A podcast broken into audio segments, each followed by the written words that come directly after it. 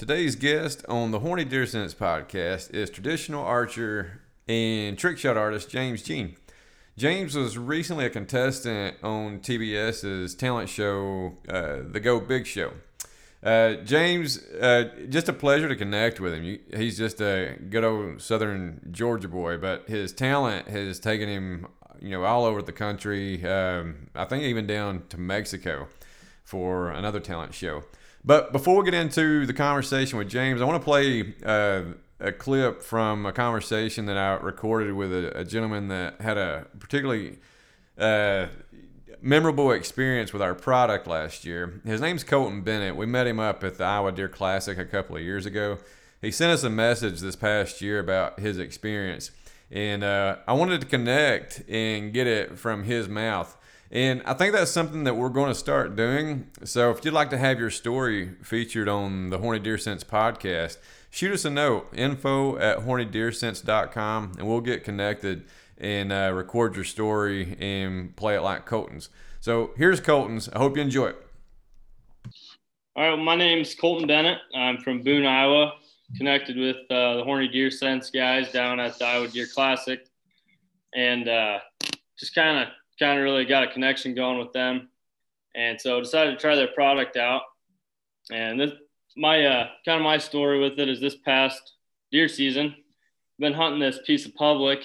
Um, just it's a river bottom piece, just a big open bottom with some willows and uh, like a creek bottom kind of set up with big timber on, on the sides of it. And uh, not a very big piece of public, not very wide. So I kind of don't have much room to work with, but I know there's some big deer down there. I've got cameras set, got them kind of pattern going through there. So, uh, yeah, I mean, I got in there early morning. I think it was uh, November 9th or 10th. Crappy morning. It was uh, cold, raining pretty good. Had my old rain suit on. And uh, I had a D-Harmony wick set about 20 yards from my stand, uh, kind of where I thought the wind would blow it up into this finger. Uh, it goes into a willow bar and uh, more creek bottom. And uh, I wasn't seeing much that morning. It was it hit about 8:30, and I'm I'm freezing, soaking wet, and uh, I'm actually sitting there playing on my phone. Next thing I know, I look up and I, I see this buck coming, and I, it looked like one of the bucks I'd been watching, a, a nice eight pointer, and he uh, he was coming coming to me along the along the willows, and, and then he started acting kind of funny, something I'd never really seen. He stuck his nose up in the air once he caught that scent and he came on a beeline right towards that wick. Um, and I, and I think, you know, with that rain coming down, it'd been running onto the ground, saturating the dirt with, with that scent. And he hit that and he started stuck his nose real up in the air and he started shaking this, his neck, burling up. And then I, I, I told, told Scott this and I still don't know if he believes me and I'm still not sure if I believe what I seen, but he he stuck his head down into the dirt, started like I thought he was gonna make a scrape, rubbing his rubbing his antlers in the dirt, and then he rolled kind of onto his neck like like you see like a, a dog do in a mud puddle or something, and he just started kind of rolling his side and neck around in that like he just wanted it on him for whatever reason, and he he uh, he got up and and I, I, this whole time I'm sitting there, I'm shaking like a leaf. This is happening, you know, 25 yards from me, and I, I didn't. I wasn't really sure if I wanted to shoot this deer. I'd seen him around, but I had some bigger bucks on camera. But I was just sitting there thinking, like, man, you're never gonna see anything like this again. How how do you pass that up? He came, he came in like he was circling around trying to find whatever deer made that mess over there and uh, he he stopped 20 yards with his head behind a bush, and I just had to let him have it. I smoked him, but yeah, it was a it was quite a deal. Stuff works, man. It, it's crazy.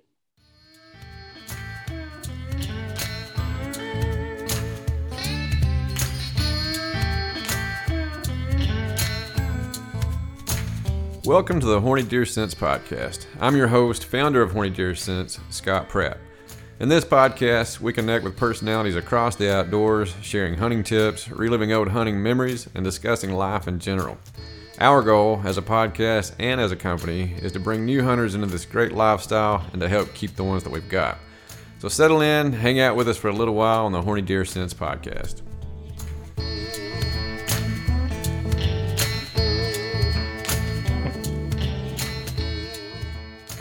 Right, James Jean, welcome to the Horny Deer Sense podcast. Thank you. Glad to be here. Appreciate Hey. you having me on. Oh, absolutely. How you doing this Thursday afternoon? Doing good. Tucked in in my parents' basement right now. Oh, So- lovely. I was over here at the farm, so I figured I'd bring my laptop over here and have the conversation over here. Oh, that works. So where where's the farm? I know when we first connected to schedule this, you mentioned you were in the Eastern time zone, but outside of that, I have no clue like what area you're from. I got you. I'm in West Georgia, um, about 20 minutes from the Alabama line, just west of Atlanta. Oh, so you're I'm up in or just outside of Dalton, Georgia, in Chatsworth, the Chatsworth, Georgia area. Okay. yeah, Carrollton. Yeah. Okay. So yeah, no, I, I knew that just from your accent that it was probably somewhere close, but I didn't know that it would be that close. I got you. Yeah. That's No. cool, Dalton. Yeah, it's a it's especially since we've gotten started. It's amazing how many people that we've connected with uh, just in the hunting industry in general that have Georgia roots. So I guess we can throw uh, trick shooter James Jean into the box as well. Yeah, it's crazy. Like Columbus is like a little redneck Hollywood down there. yeah, it is. That that would actually be. Uh, I would visit Columbus if they were to adopt that as their uh, location slogan. yeah. It fits. Yeah. They're all So- Realtree and bone collector and all them out there.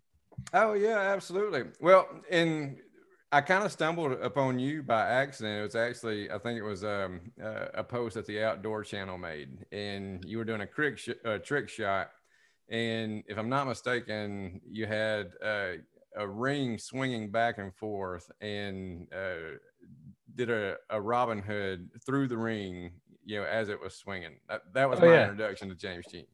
I got you. So pretty recent now. Oh yeah, well I saw it and I was like, I thought I was the only guy that could do that. You know? Yeah. Yeah. Uh, it, it, it does. It really does. Uh, you know, and and it's gonna be a pretty good, pretty good uh, pun. But to pull the strings with me, uh, my granddad, he actually got a lot of people in this area into archery. You know, back with recurves and stuff, and a lot of them would go on different hunts and stuff. So. Uh, my dad, he still got a lot of his old bows down there in the basement, and obviously they haven't been used in years. But even as a little kid, seeing those stick bows, like there was just something mystical about that. You know what I mean? Yeah. A little nostalgic. Oh, it was incredibly nostalgic. Well, and you attach it to the stories too. And you know, when we started coming up shooting, it was really when compound bows were coming out and getting better. You know, and uh, so to experience learning those and then see people do, you know, not even the trick shots, but just accurately shoot a stick bow, you, you just know immediately there was a lot of time that went into that. Yeah. yeah, I definitely put in the hours. You got one of them whiskey ball machines? Or I, well, it's not a machine; it's actually a mold. Uh, okay. It's uh, you just pour water in the mold and put it in the freezer. It, it's Okay. kind of my tradition. It's my, I got some Woodford Reserve today. Uh, it, it that's it's my conversation loop. Yeah. Good eye though, my man. Yeah, it's uh that's pretty slick. I seen one of the machines before where they put the piece of ice in there and it turns and makes the ball. I think that's pretty slick. I would love to have said yes to that question and have had one. Yeah, they're pretty pricey. Yeah, I just went with the. It's just a cheap plastic mold, and uh, you just fill it up and put it in the freezer. But they still worked really well, and Yeah. to your point, they look really really cool. Oh yeah. What was it that got you interested in shooting a recurve bow? Uh I, I don't know. Like I always grew up with a bow and and uh I didn't really shoot much growing up. Like I shoot from time to time. We always had a bow around us and then I mostly compound and then I had like a little youth long bow and stuff. And then uh about the time I was 18, my dad got me uh, a compound and you know for bow hunting and all that stuff. And I just got really obsessed with it where I was shooting every day and I was kind of getting into a little bit of everything. So I got a recurve and then the recurve kind of, you know, with the compound, I always remember, you know, all right, you know, this step here, this step here, anchor point, you know, look down the pins. And the recurve is more, you don't really think about it. You just shoot and then, you know, build that muscle memory up. So it's kind of shooting the recurve kind of makes me kind of free, makes empty, like kind of like a meditation type deal. You know, it's a, uh, I just get out there and shoot and have fun. And I really seem to enjoy it. And I don't know, that's like I feel more comfortable with uh, a lot of the shots I'm doing now with the recurve compared to a compound.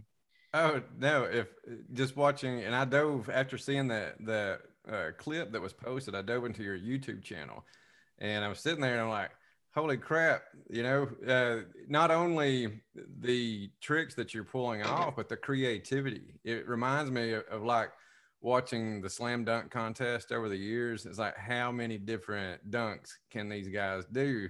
How big of a problem is it just coming up with new tricks to tackle? Uh at one point it was kind of hard figuring out tricks but now it's like to the point where like i just need more time. Like uh, yeah. i got you know i got uh one full time job and then two other part time jobs. You know, well, including the doing the archery stuff. You know, uh, filming and editing like outdoor shows, like freelance filming and editing, and and uh, it's just hard to been like I have notebooks of ideas I want to try, but it's just a you know the time to set up and to uh, you know do the shots and all that stuff, film it. It takes a lot of time. Lot Most of the time is just trying to build stuff. I need to get take some days out of the out of the week and just start building things and try to make weird obstacles and all that stuff. Have you gotten better at engineering since you've been experimenting this with this? Yeah, it made me like really know my bow and how to adjust it and just playing with arrows and weights and feathers and like just like opposite what somebody would do to tune their bow. I would try to do something else to make it do something weird and you know try to work a trick shot around that. When did it hit you? I'm pretty good at this. I, I don't know. I still feel like I ain't good at it. I know I got that oh. imposter imposter syndrome, but it's uh maybe 10 years ago, I think. It's like I started I was shooting, I was reeling the sporting clays and I had the bow and I started shooting clays with it. But it was coming at me is pretty easy. Well, to me, it thought it was easy. And then my dad came rolling up with a friend and uh, they see me shooting clays with my bow and I didn't think nothing of it. But he went he went around and started telling people in town about it and all that stuff, and people started like mentioning it to me. I was like, oh, I might have something here. Oh, that's really cool. So you're out there shooting clays and thinking that it's no big deal, like everybody should be doing it. I, I know, I guess. That's adorable. so do you do you still hunt as well? Do you still get in the woods yeah. chasing game? Yeah. What are you carrying? As much as I can. Um, I'm pretty uh I'm an opportunist, so where we're at, it's like half open field, like hay pastures.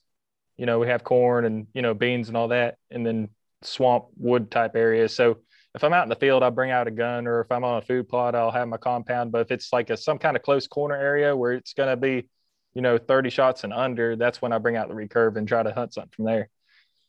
Gotcha. Yeah, yeah.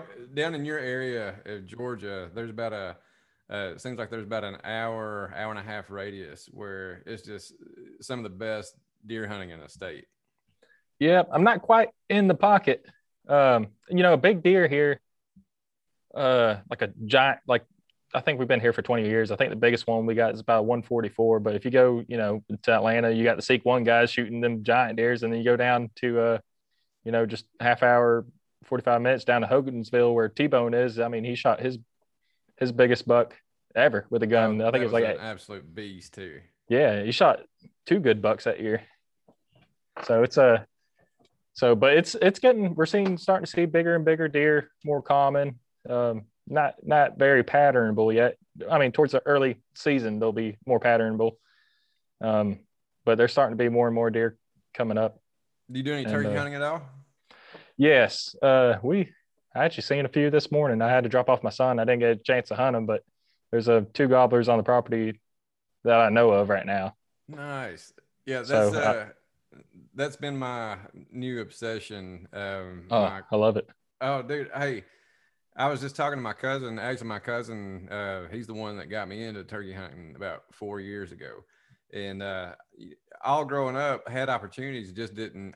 I couldn't understand what it, whatever the hoopla was about. I guess I'll say. Yeah. And uh, we were always, you know, fishing during spring, and uh, we were talking after a hunt just a couple of days ago, and I told him like, you know, I love deer hunting. I absolutely, there's nothing that uh, replace whitetail deer hunting, but it's hard not to think of this current season as not one of the best hunting seasons that I've been a part of. Just you know, Mhm. everything that's happened to this point, uh, the situation, not only the situations that I've been in, but the people that I've been in them with. It's just I, I don't know that I've ever enjoyed a season more, and I'm kicking myself for getting into it so late in life. Yeah, it's a it's it's pretty much the favorite thing I like to hunt out of everything I've done and you know witness. I like I really enjoy turkey hunting, especially when it. they're you know gobbling good and you know you you kind of feel like you have more control than just a deer hunt where you're kind of just waiting to get lucky. You know, Oh yeah, it's like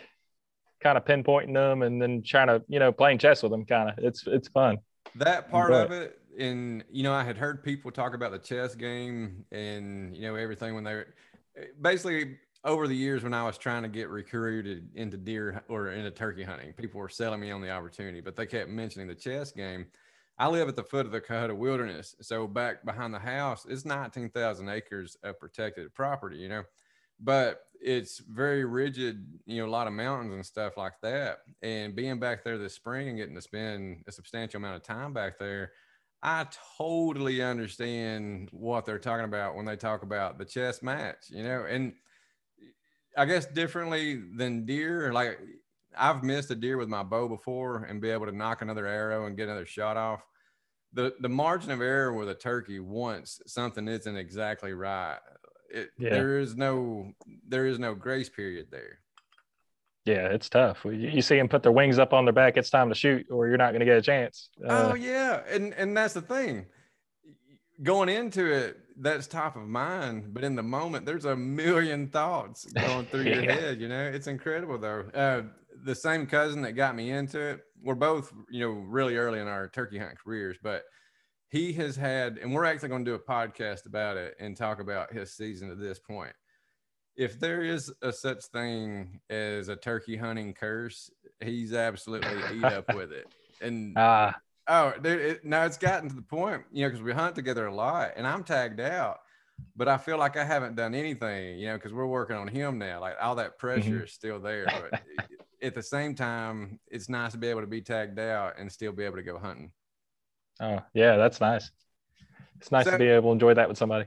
Oh well, and that that's one of the the best parts about turkey hunting to me. You know, it- it- you can do it. Granted, it is a little harder. You're dealing with two people's movement and everything else that goes Mhm. along with it. But yeah, to experience those highs like that with somebody is pretty awesome. Oh yeah, I was going Yeah, through your YouTube channel, man. Uh, I actually wrote out some of your tricks that I wanted to talk about. But gotcha. while we're here mentioning your YouTube channel, tell, tell everybody where they can find you first of all, because I know after we talk about some of these things, they're going to want to see it for themselves. I got you. So basically, it's James Jean Trick Shots wherever you go. Um, mostly, most of the time, it's Facebook, Instagram, and YouTube. And I, I've been slacking on the YouTube stuff. YouTube takes a little more time to produce and make videos. So, but that's that's on my agenda coming up is uh, making more YouTube videos. But you know, most of the videos you can find is either on Facebook or Instagram. And then there's a I do other stuff like TikTok or Twitter and all that stuff. But I, I don't do it as consistent I haven't really got quite into them yet. Well, I don't, I don't think you're going to have a problem building an audience. so the first one, uh, I saw you shoot a drop of water. Hmm. Okay, and I thought, hell, that's impressive. He, he just shot a, a drop of water. then you you shot the drop of water behind your head. Oh, like, yeah. oh, that yeah, that, that adds a different wrinkle. You're you're shooting a drop of water behind a head. That, that's that's pretty good. Then you did the no look, where you're not even looking at the drop of water and shoot the drop of water. Wait, that that was a mirror shot, I believe. I haven't done Mirror the no look drop of water. Yeah, Mirror shot. That's my bad. Mirror shot. yeah. shot. It's a yeah. I, I I don't know how to do the no look because I can't really time the water quite right to figure out where the where it's going to be in time. And these are Um, scribbled notes because I, I was like Yeah. going through them mad. Like you- most, it's like you got to be kidding me. Uh, then you know, bringing w- working into the no look shots. Mhm. Uh, one of them, you shot your own arrow out of the air. Like you shoot an arrow up in the air and then you shoot it out of the air. Uh, that was a no look shot, right? Yes. Or was that mirror? No, that was I haven't done the mirror yet with that one, but that's a no. I done that a no look shot with that, and then I recently done one. I don't know a few weeks ago where I did a no look behind the head arrow break with that. So, and there's no expectation that you're getting these on the very first shot. How much time goes in not only accomplishing the vision of the shot, but setup and everything? What what kind of project are you looking at per take of this? Mm. So it just depends on what I'm doing, but I shoot in the mornings. Um, I drop off weekday mornings. I'll drop off my my kid at school, then come get to the farm around 740, 745 ish. Try to set up, um, however, however much time it took to set up cameras. You know, I'll, usually I run from anywhere from two to five cameras. And then uh whatever whatever i'm trying to do um and then i'll shoot till about 8 845 and then go work. Um depending on what i'm doing it's uh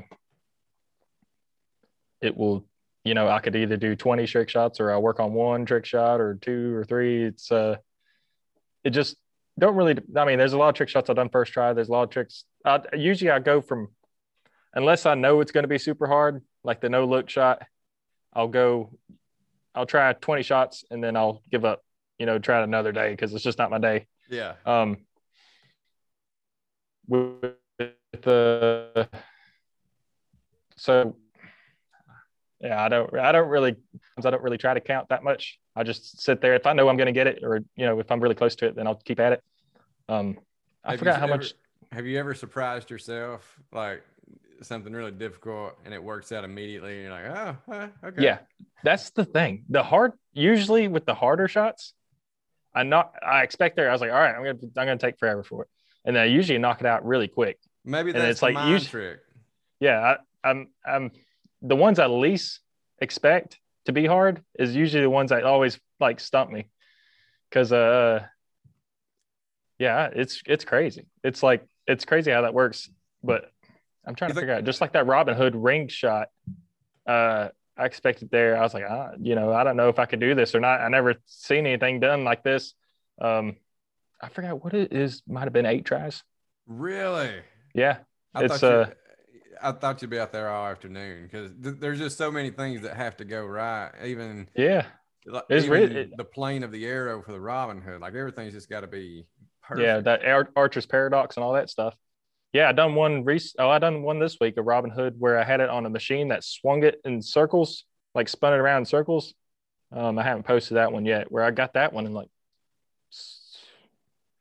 is I forgot what the footage. The footage was three minutes, so I got to count. So it took three minutes of footage to get that shot.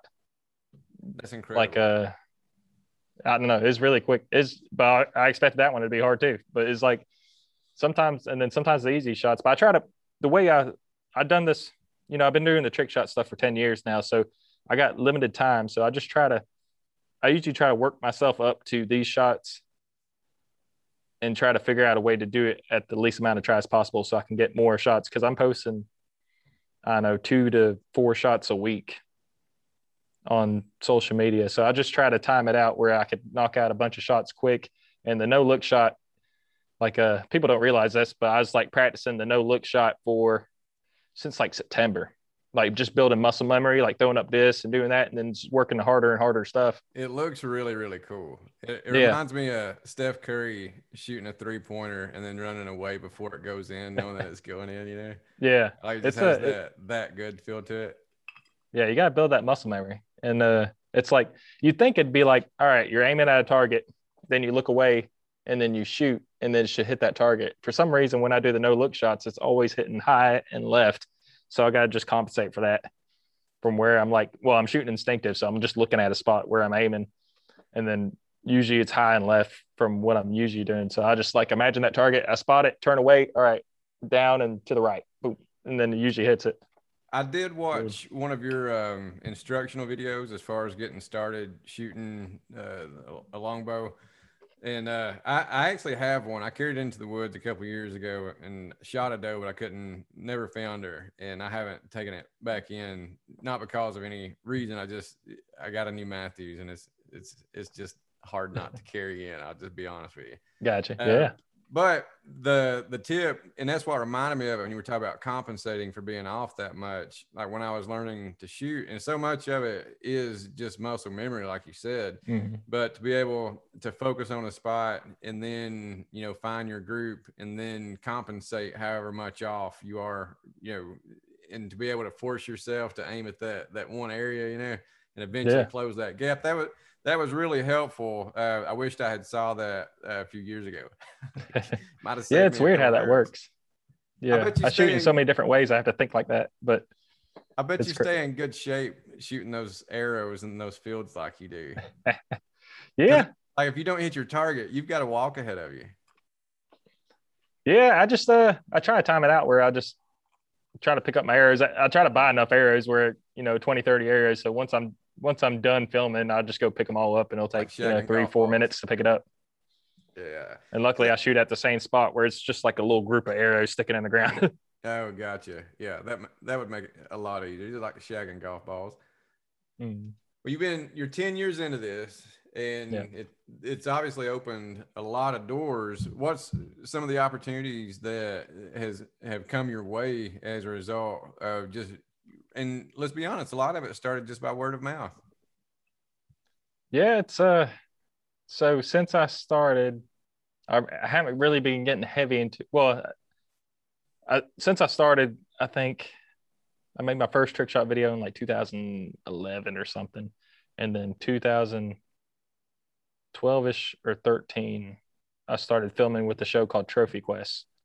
And they're based down in Dublin, Georgia and then it was like half filming and then i get to hunt and do trick shots on the show. So i do trick shots on the show fairly often. And then once i started seeing the hunting i guess the hunting show industry kind of dying down i figured i'd start my own stuff. That's why i started doing the online stuff maybe three years ago. And then that's from there it started blowing up where you know now i do the shooting usa which when people used to watch outdoor channel. Byron Ferguson used to gr- yeah. like be on there doing trick shots, and I do their segment now. Well, I do a trick shot segment on that. I'm actually going to go film that and film some more segments at next month for that, and then I'll do talent shows. Uh, I done a, the first one I did was a Spanish one out in uh, it was in Hollywood, but I had a re- they like I had a repeat after them in Spanish and it's all Spanish and all that stuff. Is a uh, got into that. That's a little weird. Spanish? Yeah, uh, I, I, knew a little bit. Like I could speak it, but it's just so funny because I'm so I got the southern accent. You know, talking in Spanish and southern accent. It's pretty funny. But luckily, I was my mom's Costa Rican, so I understand it quite a bit. I don't mm. speak it enough as I should. Gotcha. So I was yeah, I was born in Costa Rica, and then we moved out to. uh I mean, I was one. I was I might have been one years old when I you know came over here and you know lived in Kennesaw before we moved to Carrollton. So how did that mm. game show work out? And I, I want to talk about the Go Big show, uh, mainly mm-hmm. because I'm a big fan of the host Bert Kreischer. Oh uh, yeah, dude. So I lived out in uh, Dallas for a number of years, but when I was out okay. there, I lived in uh, uh, one of the little outskirts of Dallas called Addison, and my condo was literally just a couple of blocks away from the Addison Improv, which was great because I love stand-up comedy or comedy. But I didn't, I wasn't familiar with who Bert Kreischer was at the time. This was, you know, probably 2013, probably 2000, somewhere around there. And uh, I didn't know who he was, but it was just something to do. And he just happened to be there that night. Oh, man. And, that's awesome. Hey, I'm talking, I'm, I, I really felt like I was on the verge of an aneurysm a couple of times. Like, and he just wouldn't shut up either. Like, he gets you laughing to a point, and then just will not shut up and keeps piling on. And the next thing you know, mm. you've gone 45 seconds without breathing. uh, but it was one of the, and ever since then I've been a fan. But when I saw that you were on that show, like, oh, that, that's badass. But backing up to the other one, how did how did that one end up working out? I mean, I got, uh, I think I made it this, I done the second round and the way it worked, it was, uh, I forgot how they did it, but the whole show they picked one person to go on from everybody that did an act in that show, and it's an hour long show. So I forgot how many acts was in there. Is at least ten, I think, and then they picked one person to go on. How but, did you find out about a Spanish talent show? Well, just the just the videos. People watch videos and they ask me on there. Oh, okay. So they recruited you. Yeah, that's what they do. So it's it's it's kind of weird. Yeah, talent shows. It's it's kind of weird. You know, I was kind of like a. They just come like without having to you know, try out for anything. They just want me on, kind of like an actor type deal. Gotcha. gotcha. Kind of swap out. And um, so I just done I done my two rounds and and then uh, you know, came back home. but it's just I figured if I could do that, I could do anything. Absolutely. so uh, you know, I had fun on there. Um, I think that was like a year or two ago, and then um, you know, do TV shows and stuff here and there, and then I done a couple live shows. I don't know if I want to get into that or not. Um, just like little events here and there, and then, um, you know, got into the big show, the Go Big show this year with Bert Kreischer and Snoop Dogg and Jennifer Nettles and Cody Rhodes, and that was based in Macon, Georgia. What was that experience like? So that was filmed back in September, and it was during COVID. So what they did, they they had the if you're ever down in the Macon, they had a big coliseum right there on 16. They had that rented out, and then they had like three hotel, three or four hotels rented out for the talent and you know the producers and all that stuff. We were on a bubble. We can't leave or nothing. They had people shuttles everywhere, and they brought in food and had us on lockdown for yeah a month basically. Well, oh, if you if you go that long. So the entire time, at least two weeks for the first round, you stay there, quarantine, yeah, it froze up for a second. So the the entire time you're there, or the entire time you're eligible on the show, you're essentially there in Macon, Georgia. Yep. That kind of sucks. Oh yeah, knowing I'm like an hour and a half away from home, like I could drive no. home every night, you know. Oh yeah, no, that would be that would be uh yeah, that would be brutal. Yeah, I had no idea. I thought I was gonna be there for a week. like I I should have read the contract and like I packed a work a week worth uh, a week's worth of clothes and everything, and I drove down there. I was like, oh no, that's just for the quarantine. You're not doing anything. you anything. Had a week's worth of clothes to last the entire time too. yeah, but luckily they had laundry service come in and uh, awesome. do our laundry. So it's a uh, so yeah, you had to quarantine for a week, and then from there you can kind of you could you know walk around. You can't leave the hotel, but you can like mingle with all the people there and talk to everybody and start you know, but you still have to wear masks and face shields and then take a corona test every other day. So that was kind of horrible. Yeah, it was pretty. It yeah, it's kind of a love hate thing because the last talent show, that Spanish one, I went there for two rounds. I was there for two days. Like I fly in, do the round, leave.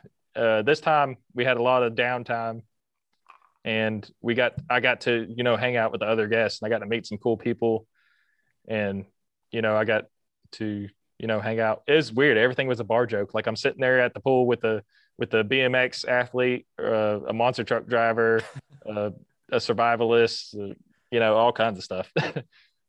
it was uh, the concept of the show. It was very interesting, especially when you have so many that revolve around music and singing and dancing and everything else. But there, it you don't really think about it, but there are a lot of people that geek out on a lot of random things, you know. Yeah. And uh, that that show was a very good platform for that. Just you just don't know what's out there.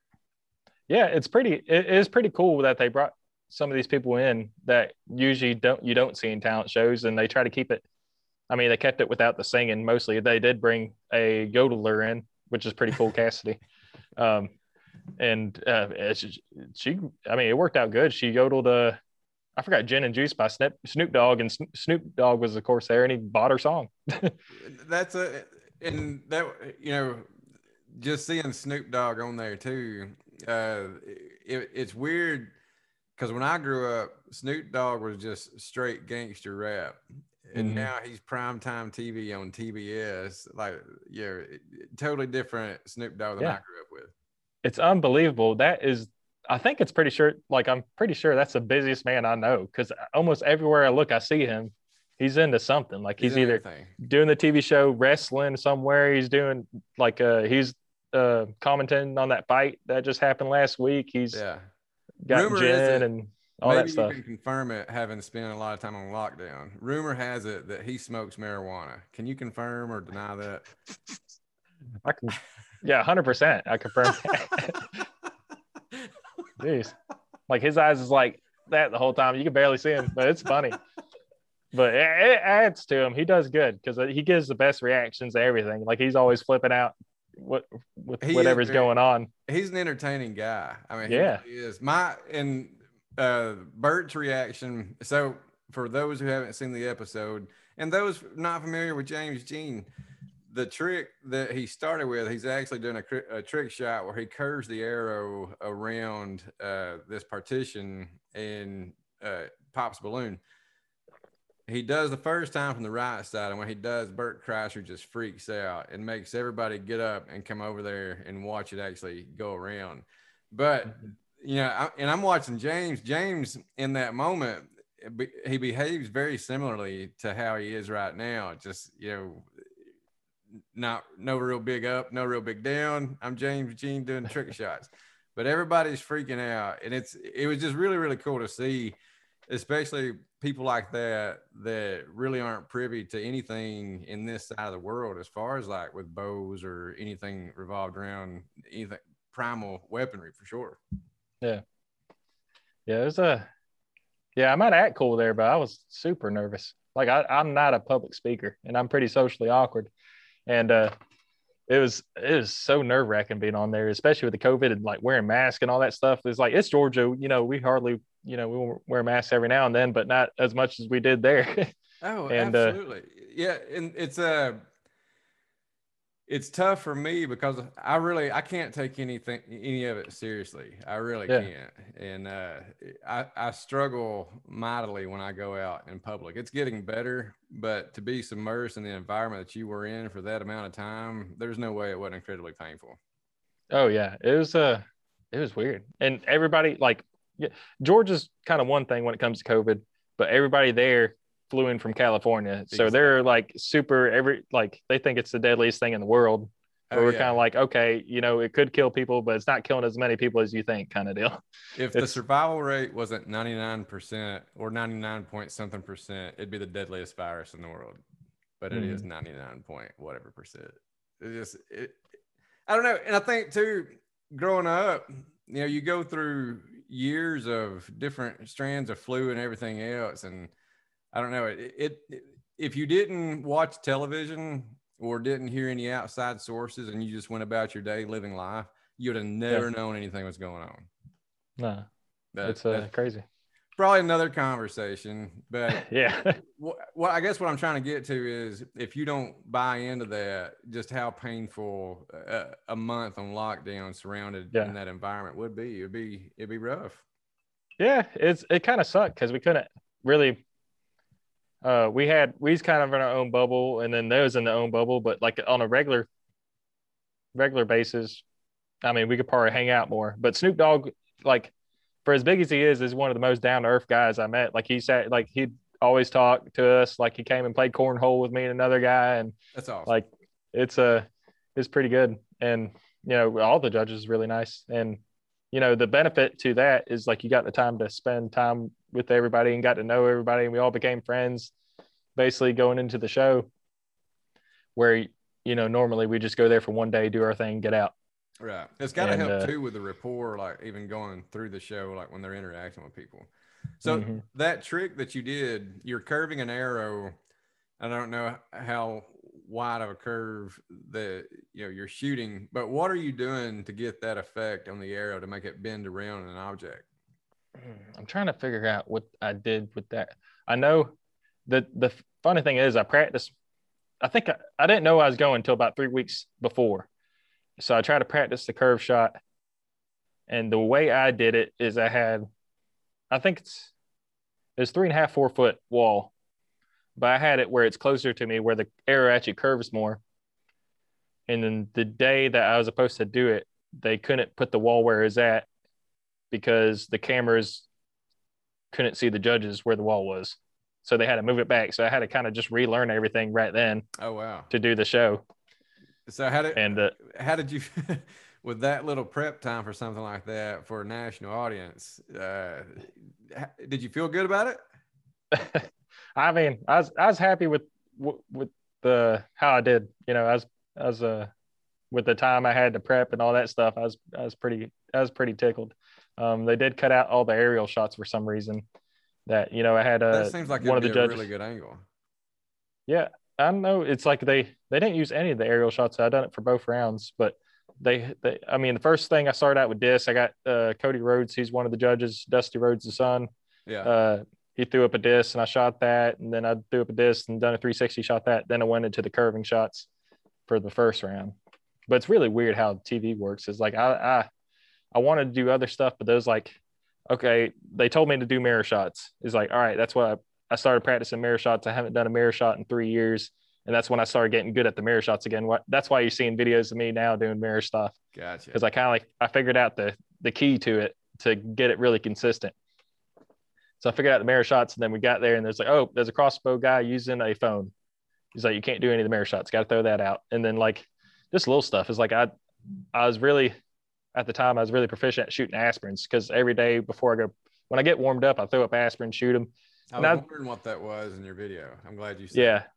So I throw, so like I got to the point where I could hit, you know, if I'm cold shooting, it'll take me, you know, at the, at the long, I mean, I could get first try, but at the, at the longest, it might take three tries to hit an aspirin out of the air. And I was pretty comfortable doing that on the show. They said it's too small to use on the show because you couldn't film it and the judges couldn't really see it. Oh, that's was like, okay, I get that. Yeah. It's like, That's there's a lot impressive. of, there's a lot of stuff they can I do on there. It's really weird. Like my clay where they went like when we got there, we we couldn't we couldn't, we couldn't use the clay thrower and all that stuff. Is uh I was very limited on shots. It's really weird because like if it's up to me, I'd do all aerial stuff because I feel like that's what I do. Can you hear me? Yeah, yeah. Okay, it pops up. It something popped out. My connection is unstable or something. I live in the middle of nowhere. yeah, well, my my parents' fault. internet ain't the ain't the best either. But uh, I, Aspirin. Yeah. So like if it was up to me, I'd do all moving shots because I feel like I'm that's what I practice mostly and that's what I'm I feel like the best like that's what I'm the best at in my opinion. Like I feel more confident with moving targets than I do with still targets. And I would I would do all moving targets if it's up to them, but it's like it, the show ended up being mostly still targets. Yeah, and it is weird. I could see, especially from an instinctual standpoint, like it's one thing to be focused on a pin and holding a pin and you know moving a pin with something, but from just so many shots of tracking, you know, I, I could see where it'd be easier. It's almost like hitting uh, a pool ball at an angle as opposed to a straight on pool shot. Sometimes it's easier if there's you know an angle as opposed to you know just going head on at it. Yeah, yeah, and it's just the I guess it's just practicing. Like I just I practice more moving shots than anything. I, if like if I could do still targets more often, then I'll feel more comfortable with it. But it's like I know. I just like. Uh, I, I have more fun with moving targets for me. I just I I know my bow and I you know know that timing where I can I feel comfortable with it compared to like still targets. over the last well really the last 10 years i guess or so how many days do you feel like there's been that you haven't at least shot an arrow Uh, I I mean now I'm practicing more than ever just because my situation. Um, I used I was doing the freelance editing and video full time since well since 2013, and then COVID hit, and then people stopped traveling, so I started working helping my dad out in the farm. He's getting old now, and so I've been helping him out. Where now I got the opportunity to go and shoot in the morning, then go on to do whatever farm chores we need to do. So now I'm practicing more than ever, and it's just weather dependent. You know, if it's too windy or it's raining, then I won't go shoot. right So most of the time I shoot, you know, one to, I mean, at the most one to five hours a week, I guess, if you do it like if I shoot every morning, if the weather's good. Um, but What about during uh, turkey season? Do you slack off during turkey season? Um, sometimes. What you, Uh, have you got? I know you've been crazy busy. Have you got to go much this year? uh, I went a few times this year. I haven't. I just I, I know how these being on this farm. I just know how these turkeys act. Like Right. they're pretty pretty patternable every year on what they do, and it's just not like right now they're still with a bunch of hens and all that stuff. I was like, that the time is not right for me to go. Like I can go, but that it's like a it's hit or miss whether they come or not, whether they want to get away from them hens. Gotcha. So I'm just kind of waiting for that time. And uh, so this year I haven't really hunted that much. I'm just waiting for, you know, if I'm sitting there in the farm and I hear something, if I hear one, you know, at noon gobbling his head off, I was like, all right, that's time to go kill him. yeah. Well, give me go in the woods. as far as turkey hunting goes. Uh, what's and we try to get at least one story out of, everybody we talk to, whether it's deer hunting, whether it's turkey hunting. What's one, and I'm I'm giving you some time to think by just rambling incessantly like Okay. I'm doing. but do you have a particular memory? Maybe it's with somebody, uh, buddy, dad, whoever, when it comes to turkey hunting, just something that sticks out when you draw from the memory bank. And I put you right on the spot. You're welcome. Yeah, it's uh I have I have a I have a couple. I mean, I guess my first turkey hunt would be the funniest, I guess.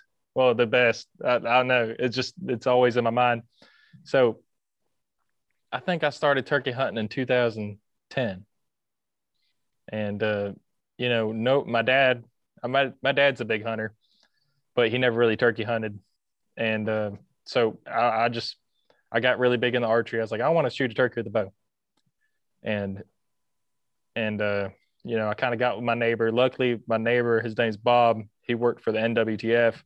Um, he does like the he does like the little uh, meetings here and all that stuff. Nice. And he kind of gave me um, he gave me some calls and kind of taught me how to use a pot call and all that stuff.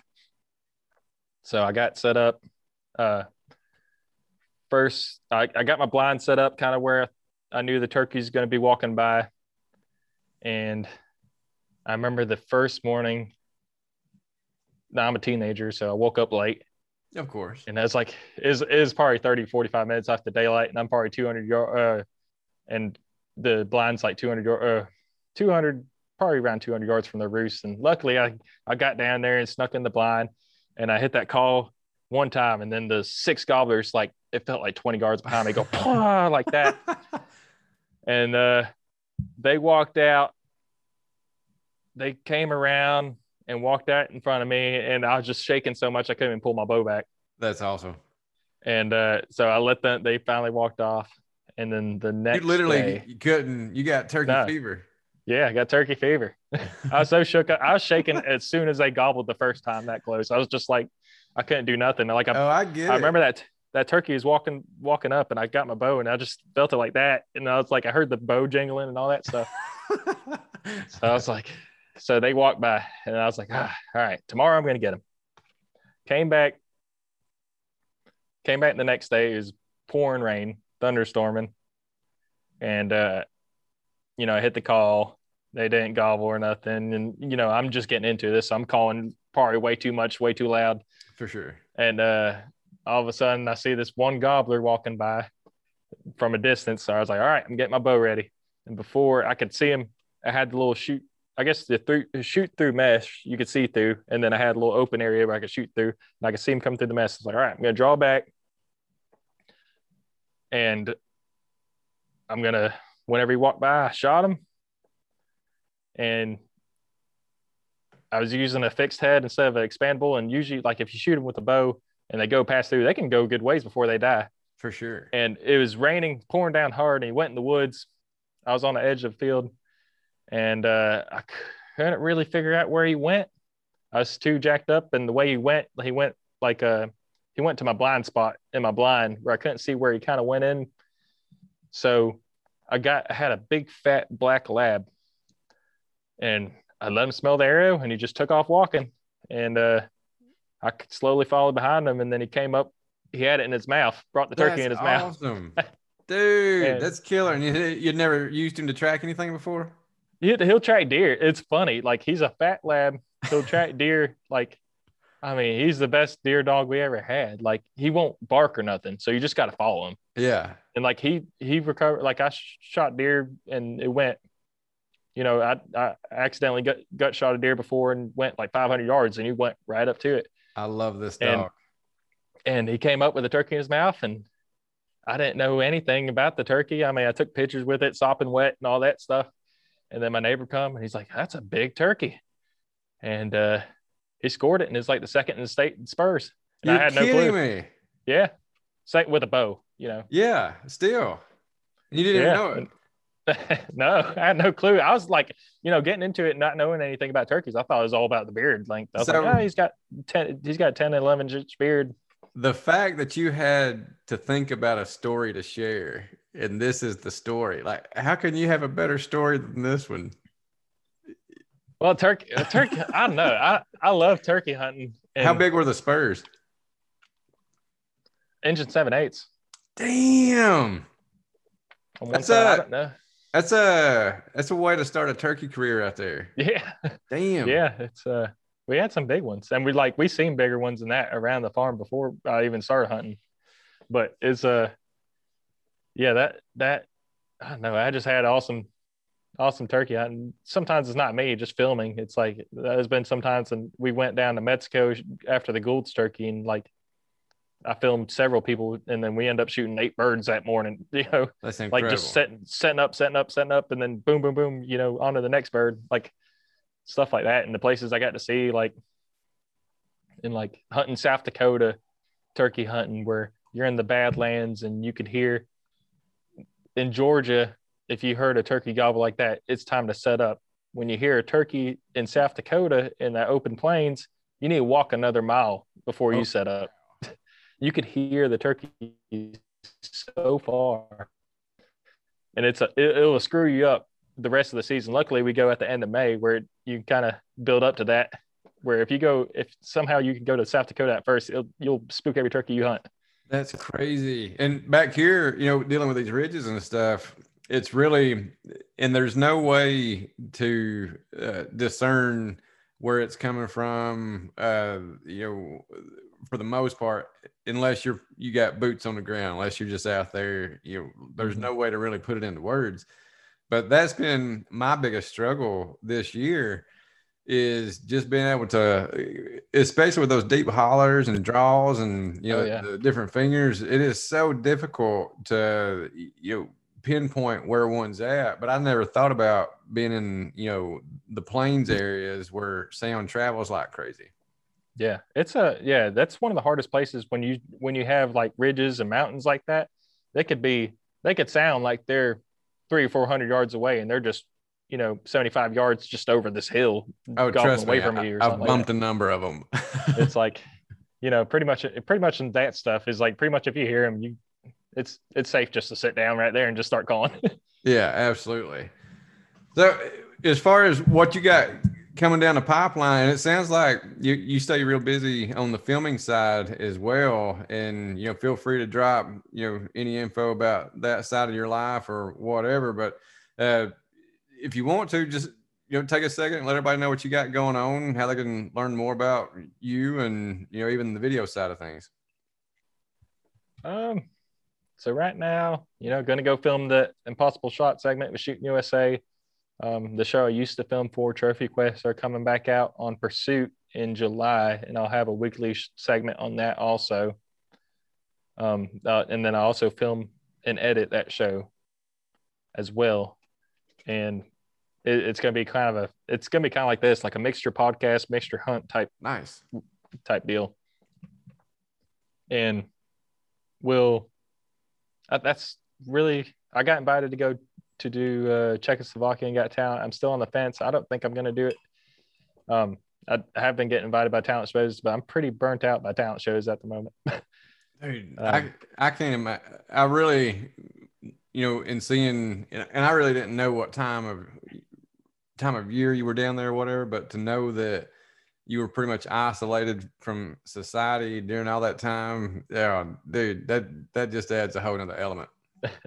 yeah, it's a lot. It's a lot of yeah. It's really neat, really nerve wracking. You're like, you know, there that month is like, especially what I'm doing instinctively. Uh, I like shooting instinctively like that. If you take a week off, you know, you're kind of off.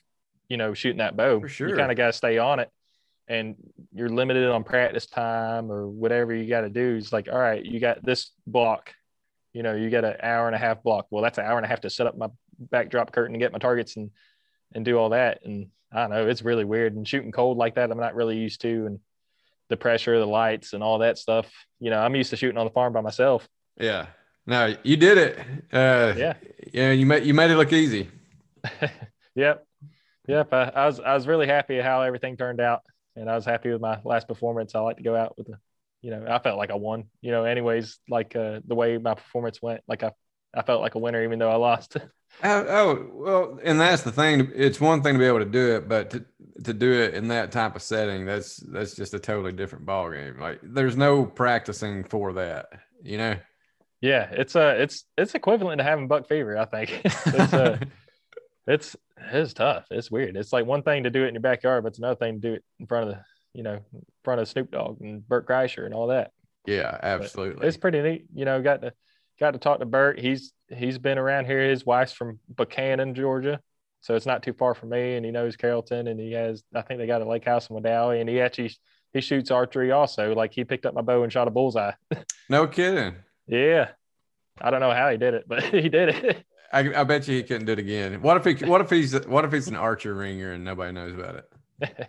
yeah, he's he's he's all about it. He kept on talking to me about archery and all that stuff, and that like you know about Carrollton and all that stuff. They got married in Carrollton, and uh, it was pretty neat. My uh, one of my friends that I grew up with actually house sat for him. You know, whenever they lived in California and all that stuff, and it's, it's kind of small world how that works. It is weird, you know, at different times you, you come across certain people and then there's just like random connections that you never would have known yeah. about. James, it's been an absolute pleasure, man. I'm uh I was immediately a big fan. I've turned my dad into a big fan. Uh it's been a long time since he shot, but he grew up on recurve bows. And yeah. uh to see some of the things that you're doing, uh, especially knowing that their biggest kryptonite was snap shooting. Like they've got some really hilarious snap shooting stories, like even about shooting trees and stuff, just because they couldn't hold. Like, yeah, but, it's weird. So, it before we break away, is there some type of psychology behind that that you're aware of? Like, is that a is snap shooting? It's a very it's like it's a real thing, right? Mm-hmm. Yeah, it's a I tend to do better when I snap shoot. I think I overthink things way too much. Well, and I think there's a target panic kind of aspect that comes to that where instinctive shooting kind of cancels that target panic out of there where you shoot so fast. And uh yeah. To your weird. point, they would talk about a gentleman, uh, a guy in their group that they would classify a snap shooter, but said he was really good at it. Like that's how he was accurate. So I could understand that too. That, mm-hmm. And it seems like too that would be just that next level instinctual, like like you're saying, not thinking about it, just bam, you know. Mm-hmm. So I don't know. Yeah. Maybe they just sucked. It's weird. It's yeah. It's a lot of it. It takes sorry. It takes a lot of time and it takes a lot of muscle memory. And shooting the same bow is the best thing you can do when it comes instinctive. Like switching back and forth between bows is like the worst thing you do because you're just so used to that bow. Even if it's not tuned right, you know where that arrow is going to go. Right. And uh, it's not the it's not the best form of aiming for like I say target shooting, like indoor archery or something like that. Shooting dots is not really thing. But if you want to hit something with it, like I don't know, it's like I feel like it's the best thing for me. Like I've been playing around with different aiming methods, and it seems my inst- instinctive archery doesn't work as well for still targets as it does for moving targets or just hitting like an object. Like I feel like instinctive's like, I don't know. I don't think about it, but I, I think less on moving targets than I do on still targets. I can get that for sure. Yeah. Well, I'm gonna go. It's actually watching your videos. Maybe want to get mine back out. So I'm gonna be playing some this weekend. I'll let you know how awesome. that goes. Yeah. It was an absolute pleasure, man. If there's ever anything that we can do as, as far as anything to plug, or if you just want to come back and shoot the shit, just let us know. Yeah, I'll come back anytime. All right. You have a good one, brother. Thank you. You too.